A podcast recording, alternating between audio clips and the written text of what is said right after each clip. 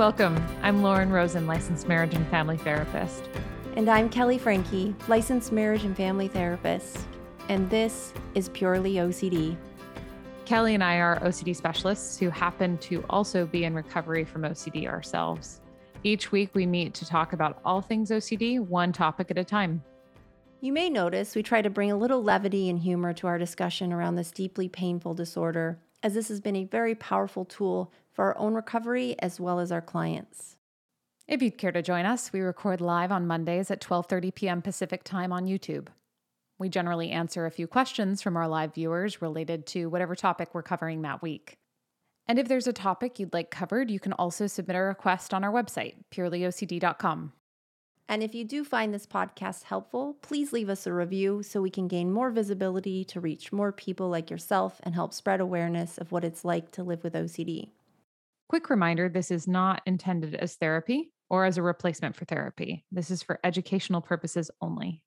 So, without further ado, here is this week's episode. Good afternoon.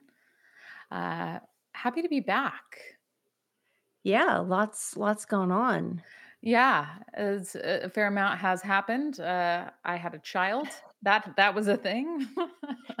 It And sure I, I still have a child, by the way. You do. like you, a- you birthed the I, child, but yes, I, I I birthed a child. That that happened. So the most precious child. well, I'm partial to her, but you know, Definitely. yeah. Um, but yeah, glad to be back. Uh, this week's episode, we're going to be talking about existential OCD and bringing it back to existential OCD, but this week talking about compulsions because the last week that we talked many, many weeks ago now was part one. Yeah. And then we thought we were going to do part two before I left on leave, and, and my little friend decided to join us early. So here Yeah. we are. Um, She came knocking on the door a little she- soon. she was not interested in waiting any longer as it turned out so um so yeah um so uh, do you uh, where do we where do we want to begin with the the compulsions of the existential or did i miss anything in terms of re i don't know acclimating us to everything I don't. Here's the problem. I I'm trying to remember what we talked about specifically with the obsessions because I think that would be helpful in um, being more clear and precise. But Yeah, for sure. I mean, I I know that it's been a while, but I also know that we probably tend to talk about the same things in terms of obsessions. So, um, you that's just my brain trying to be perfectionistic, and that's silly. I understand. I I well, no, I don't understand. Just kidding. um so yeah, so I mean, when we talk like when we talked last time, I'm presuming uh, that Kelley and Lauren from three months ago talked about uh, the, the, you know, the element of fear of death, fear of the afterlife, uh, the the fears related to Existence. existence, Meaning. meaning. Yeah, I was going to say meaning, purpose, um, the the very nature of reality, right? So a lot of the Mhm. the Matrix stuff and the Truman Show and the all that fun stuff. Um, yeah, n- not Not fun. Not fun. Um, so yeah, um, I, I think maybe going off of those Yeah, types of obsessions, as we talk about the compulsions, probably makes sense. yeah, that's great. Way to Brilliant. way to launch us to success, Lauren. Bam. Bingo. Thanks. I do All right. can. So, yeah, I mean, obviously, there are so many different compulsions that can come up with this subtype. Yes. Um, so oftentimes we talk about like the people with existential obsessions, maybe like the philosophers of the OCD world. Mhm. And it's not like totally off the nose there to see people who like major in philosophy and they're spinning out on existence and meaning and purpose. But Yeah. a lot of it can be research, you know, looking into things like is there a heaven? Is there a hell? Is what's the science behind all of this? Is this just what should I do? How do I find meaning and purpose? Yeah. Um, if we're going into more of like the Truman Matrix type stuff, it can be, you know, trying to do like reality, quote unquote, reality testing, Mhm. like looking to see if somebody's looking at you strangely. Yes. Yeah, Ch- che checking. Touching, making sure everything is uh the wall is really standing there. Yeah, or even touching your like, uh, it's like pinching yourself, right? But, like, touching, like, your hand and Yeah. being like, "Is this even my hand?" Right? Mhm. Or that kind of thing, um, for sure. And Uh, I think also to that end, like we talk about checking sort of physically and looking in our surroundings or or uh, like touching things to make sure. But then there's also this emotional checking that starts to take place of like, do I feel real? mm. I mean, whatever that means. It's so fun. but that like sort of spacey experience that comes with dissociation, which I know we did talk about last time, the element of dissociation being this huge trigger for a lot of people with this subtype. Mhm. Um, if you have the experience of uh, sort of being out of your body or and I like to think of it almost as a hyper awareness of your reality. That's really what those Yes. dissociative states boil down to is like, wow, I'm very aware. Um, that that happens and there's there's that discomfort that comes with that and also this concern what if this feeling means that I'm living in the Truman Show or this is the Matrix, right? And I'm uh, I'm experiencing a glitch in the Matrix or whatever, you know, like or yeah, you might Yeah. have deja vu and then all of a sudden it's like, oh my gosh, is it Oh, the Matrix? Yeah. yeah. The dissociation piece is a really big trigger and a common one that I see anyways. Um, and people I do find tend to research all the different like what causes dissociation and is this really OCD? Is this not another disorder? Like you can spin hard on that one. very much so. And to the, this point that you're bringing up, it very easily dovetails into obsessing about uh, uh, whether or not you have OCD, obsessions, Mhm. compulsions, etc. So, which, yeah, like the sort of meta OCD, which is very tricky because you know it's like, oh, but what if this isn't even OCD? Which we'll Yeah. do. Yeah, We'll do a whole whole 'nother thing. we have actually. I think we, yeah, we've gotten, we've done that at, at some point. okay. Obsessing, yeah, We'll I know. We'll We'll probably do probably it do that again. Yeah. Yeah. Yeah. So so, yeah, so the you've got the the dissociation as a trigger with, like, sort of emotional checking as a a compulsive response. Um, asking for reassurance too. yeah. Yeah.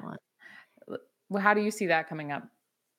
Um, well, I mean, the thing that's the most, uh, like, first thing to my mind is when I think last time when we spoke, you were sharing your own experience of it as a child Yeah. and how asking for reassurance was a big piece of that. Um, Huge. I Yep. you can speak to that maybe a little bit here No, that's helpful. totally fair. Um, yeah, I think just that I I know that in my experience, the freneticism with which I would ask my mom or my, you know, my dad, like, "Well, am I gonna be okay? And what if I, you know, d will I go to heaven? What if I don't like heaven?" All of that kind of like, uh, that I just wanted an answer. Mhm. I wonder too, to some degree, at a certain point you realize that your parents don't have the answers, but when it was coming up for me, I was a kid, and so it it made sense to ask them for lots and lots of reassurance. I imagine that in adults, this happens more frequently. I mean, I obviously don't have the numbers, but I've certainly seen Mhm. this happening where we're asking clergy members for reassurance or uh, looking through. I, I think you were mentioning this earlier, um, like looking through re- uh, religious texts and stuff like that. Well, no, you were saying Google, but same idea, right? Like I'm going to research um, to see what what my faith says about this or uh, what philosophers have said about this. But yeah, a I think for a lot of kiddos, it probably does look like, "Hey, mom, dad, how do I know that I'm real or how do I and I've I've certainly seen that with kid clients with this particular theme that it Mhm. becomes like really fixating with a parent on and trying to have them answer the question. Yeah, definitely. Yeah. So reassurance seeking for sure happens. It can happen with family members, it can happen with clergy members, which that's a tricky thing to navigate, I think, probably veering into the realm of more or of religious scrupulosity here. Mm, definitely.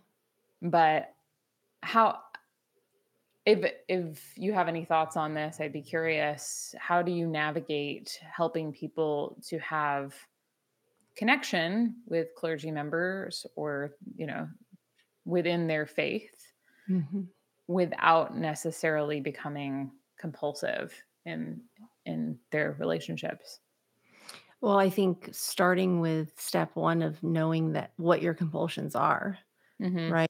Because when it first first hits, you're like, "Oh, well, this makes sense that I would question this or try to get down to the bottom of this." And a clergy member may be like, "Oh, wow, look at they're very interested, they're devoted, they're trying to grapple with the hard questions." And so it could easily just right out of the gate spin out. So it's part of is just acknowledging I have compulsions and Mm. that piece of I also have control over this and I can choose to not do that. So that choice piece where a lot of people feel almost compelled and they say like as if the control is outside of them and it's not. Right. Right. it it's the accountability to this. And also not avoiding, right? Because it could be it's so much and I don't trust myself and I'm just gonna avoid going to whatever religious, um worshiping temple or church Yeah. that you go to, is that it's going to be really maybe holding yourself accountable, doing things based on values, Mm. and talking about things that maybe aren't related to that or in a paced way. Yeah. No, that's well said. I think that this element of on some end, people are avoidant and some people are are more te- tend toward that reassurance seeking is an important thing to know about yourself too. So like knowing your compulsions, also knowing it if on the whole you veer away like i don't want to think about this because it's triggering for me to go to church i'm going to have all of these thoughts about whether or not i'm going to go to heaven or hell um, or you know what the afterlife is going to be like. Or I and couldn't talk to the clergy members at all too. Right or i can't because that's going to trigger things for me um, that the work is probably going to be in increasing contact right? Like having going to church or to synagogue or uh, to a mosque or wh- whatever the case may be um, and talking to clergy members. Whereas on the other end of the spectrum if somebody has this tendency to want to ask and ask and ask that for a time it might look like okay well let's let's draw back because your tendency is to over ask Mhm. um, and that the work of finding a middle ground i think is something that comes a little later in recovery sometimes. I agree. I agree. um, but it's tricky too because that hooks into that whole obsessing about obsessing obsessing about compulsing thing like oh my gosh but is this am i doing a compulsion by asking this question and that's oftentimes what i think we end up having to work through with people um, wh- Yes. whatever extreme they're on That's true. yeah Very true. It's Yeah. it's hard to do that work, I think, without an OCD therapist, that work in particular. Yeah. Yeah. Absolutely. I would agree with that. And, you know, this is where the work of exposure and response prevention is not completely manualized. It's not, it's not black and white. yeah, it's not something you're gonna a post you're gonna read on, uh, Instagram. No, no, it's not. I mean, the basics, but Yes. it's so nuanced. It really is. Yeah. And obviously we believe in, in psychoeducation. Otherwise we wouldn't be doing this podcast or- and Of we wouldn't course. have uh, advocacy platforms on social media, but there are limitations and, and recognizing where this, it's, the stuff is inherently messy. It is. Yeah. When you're talking about things like, you know, the nature of reality and Mhm. and what happens after you die, you know, it's uh, they're And they're big m questions. meaning and purpose, and am I being you know, yeah. am I spending my time correctly? yeah, yeah.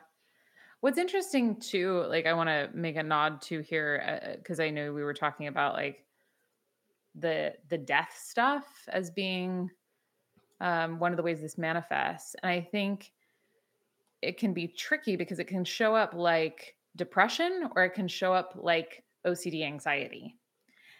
Hmm. And it's not like those are mutually exclusive, but Right. understanding where your inclination may be to, on the one hand, worry or ruminate uh, to resolve it. And on the other hand, it may just be like, well, resignation. And I'm going to tell the story about how everything's messed up and never going to be okay. Um, does that make sense? Well, can you, uh, give an example? Yeah, so let yeah, instead of just talking about this in the conceptual, that's a good Yeah. plan, good call. Okay. So, if somebody is afraid like, I see a fair amount of people who have fears related to losing a loved one, Mhm. Right? Or who think about the loss of a close loved one, and I see that happening where, uh, I I see in response to that, that sometimes people will just spin about like, "Well, what am I gonna do when they die, and how am I going to be okay, and what like, how can I make sure to to establish everything so that I can handle this?" And I'm talking about this, you know, being not something that's likely to be imminent, like, it's not, like, right around the corner, no somebody's not currently dying, um, although it could It it could, it could. totally. Could even happen post, yes. Yeah, for sure. But that it, it could come up that way of like, I'm trying to make sure that everything's going to be okay when that happens, or I'm trying to savor every single moment. I need to make sure, like, the, the sort of um, intense activity level around I'm going to fix this versus City level.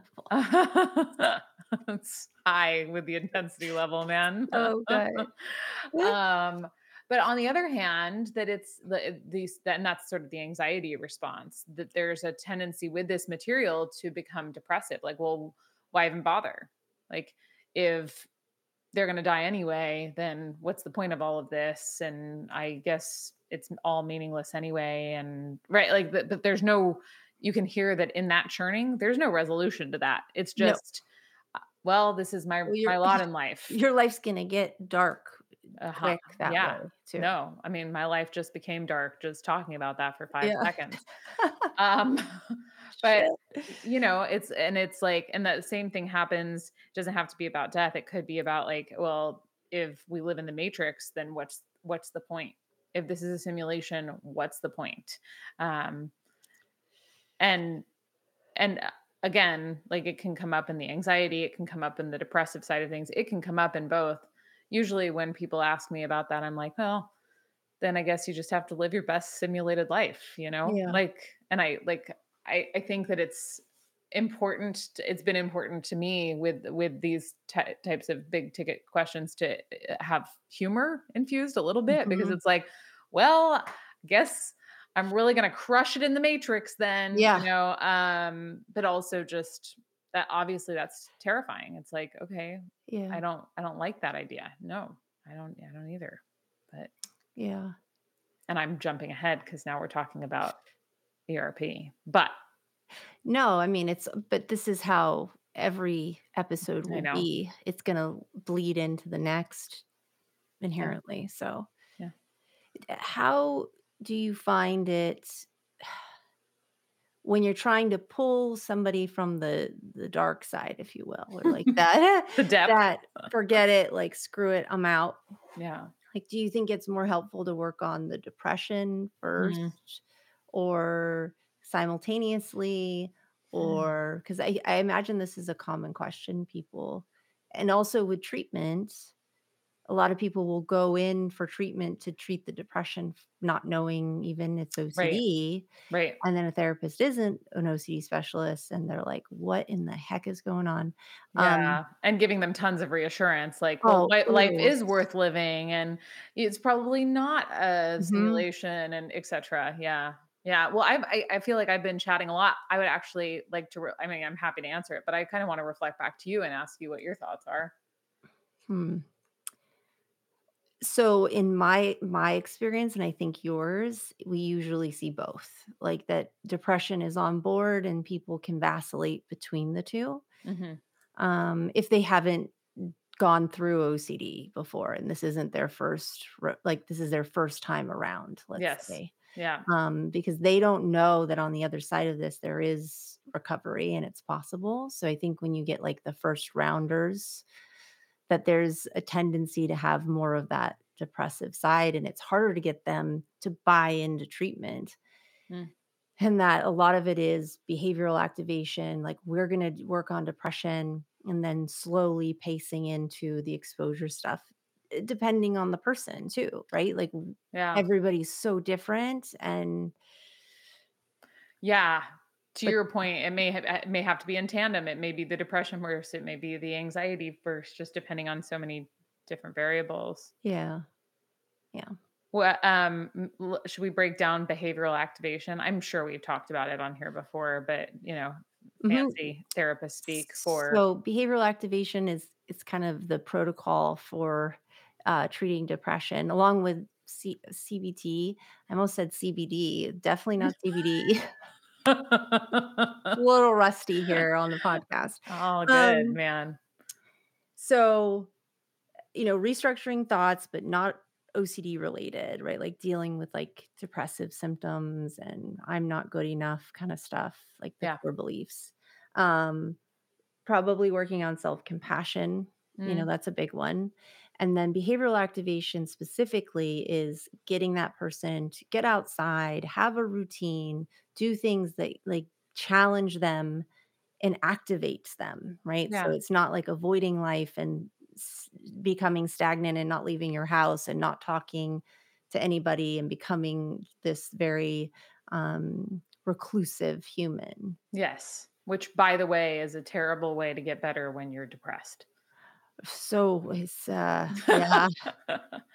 Hanging out by yourself, not connecting with the world, it's really it it Yeah, it's so we're gonna mm-mm. go outside and go for a walk and exercise and talk to people and walk Yeah. down the street to get coffee or whatever. Yep, absolutely, and Schedules, schedule, schedule. Yep, absolutely. Because it does start to, like with depressive, uh, episodes, it, like it's, like, devolving into, like, uh, like, there's no s structure. It's just, like, life Mhm, becomes this mhm, yeah. blob, you know? It's, like, Yeah, yeah. nebulous, difficult, um, Yeah.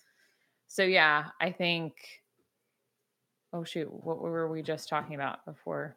Um, behavioral Blobs. activation and Yes. then Yeah, so I think structure is important, I think values are also important. Yeah, So, definitely. um, this is where looking at, like, well, what kind of a person do I wanna be, and how does that person show up, and, like, what are my larger goals, and what things speak to me and excite me about life, um, that exploring that becomes really important too. Even when you don't feel like it. mm-hmm. It's the mhm. key to all this Yeah. people think, "Oh, well, but I don't feel like doing that," or, "I don't wanna have that experience while feeling sad." Right, I have to address that first, and then we Right. can go from there, and it's like, "No, that's not really how it works." It's I mean, it's CBT with with depression is not so different from, in that way, CBT with anxiety, because Yeah. we're not gonna talk yourself into not feeling anxious, just like we're not gonna talk ourselves into not feeling depressed, you Yeah, know? We're you gonna to go get it. Exactly, you can talk your uh uh, talk to yourself about, like, "Okay, well, what it like, what does it make sense to do here?" But then you gotta take the action, whether Mhm. or not you feel like it. Yeah. Yeah, a lot of people say, "Well, I don't feel motivated," or, "I'm waiting for the motivation to do it." No, no. But so now that we're talking about it, some of this behavioral activation stuff could be a good exposure in the OCD realm of, Mm. you know, existential stuff or even, you know, a pretty good trigger for some people. Yeah, ho uh, will you give an example of what you think? simultaneously, you're, like, Yeah. treating the depression while treating the OCD. So it could be like, "Okay, I'm gonna go, um, I'm gonna go to church." Yep. Okay. because that's something I value and I want to have meaning and connection with people. And I'm also going to be scared because what are they going to talk about? Yeah. And Absolutely. I'm going to question everything. And Yep. And how do I and then practicing not trying to figure it all out is yeah, yeah, a part of being out in the world, which for whatever it's worth, it like talk about self-compassion or room for that because it's a lot of heavy lifting, it you is. know. It's to say like, okay, we're going to ask you to like pick yourself up when you're feeling you know, depressed, you've got this like weight on you and it's like you're you're pulled down by a heavy blanket. And then also when you're out and about, you're going to get sort of like punched a little bit. Huh, So it's so true. I always luck. I have so much um I just feel so much for my clients when I'm asking them to do stuff like that because I personally, as do you, know how that feels. Yeah. And you just it's like, God, I know it's so brutal, but Yeah. you know, like, let we gotta do it. This is Yeah. the there's no other way. Yeah. There's Yeah. literally no other way. If there were, I would have done it and I would be telling you what to do instead. Well, and I'm the first person to talk through that with my clients. Like, Yeah. okay, well, let's let's look through the options here cuz like if Mhm. there's a better option, by all means, Let's but like do it. let's do it, but like I've yet to have anyone kind of come up with it. Because I've better. tried Yeah. All of the Yeah. options. Mhm. I've learned about all of the options. I've also tried all of the options. Yeah. And at some point, you know, it and everybody's, you know, uh, hitting rock bottom. Everyone's rock bottom looks a little different, you know, and I think Yeah. it takes a lot for people. It's such hard work and it's so scary that it Mhm. does sometimes take rock bottom to get them to be like, all right, screw it. I've done everything. I've tried everything Yeah. and it's not working. So I'm gonna just do this thing. Yeah, that's such a good point, and I think that that's true with every subtype is like Yes. Sometimes I'll even see people, I'm sure you do too, when they they come in, it's like week after week they I notice that they kind of revert to trying to resolve the Yes. uncertainty, trying to fix it, and it takes a a, a few maybe sessions, maybe a little bit longer to go like I'm doing the same thing and it's not working and it Yeah. hasn't worked and kind of pointing out to them like, okay, well, how is this how is this serving you or not?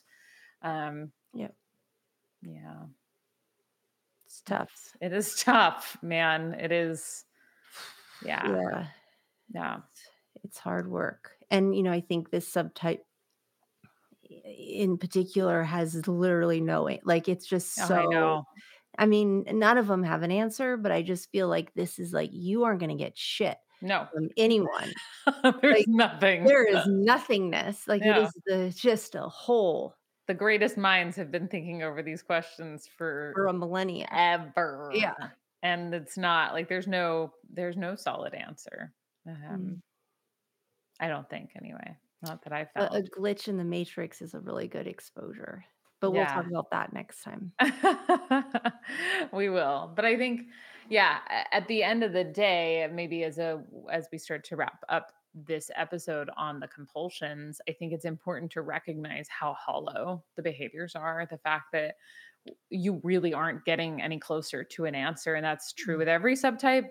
It's as you're saying, particularly true of this one. And so it it becomes okay, well, do you want to waste your life trying to resolve this question that you cannot possibly have an answer to?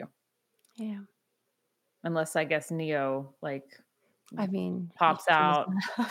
and like asks you which pill you want to take. I don't know. Like Right. until until that happens, there's just there's no knowing. And so your choices are to continue to try and figure it out and miss out on whatever reality you happen to be living in or to just dive in and mm. accept that like it's like who knows? Who knows if this is real? Who knows what's going to happen next? Who knows when people are going to die and how i'm going to respond to it or whatever iteration of this theme you may be dealing with.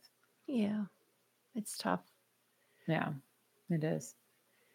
Any other like closing thoughts from your vantage point on this No, I think you I think you did a great job.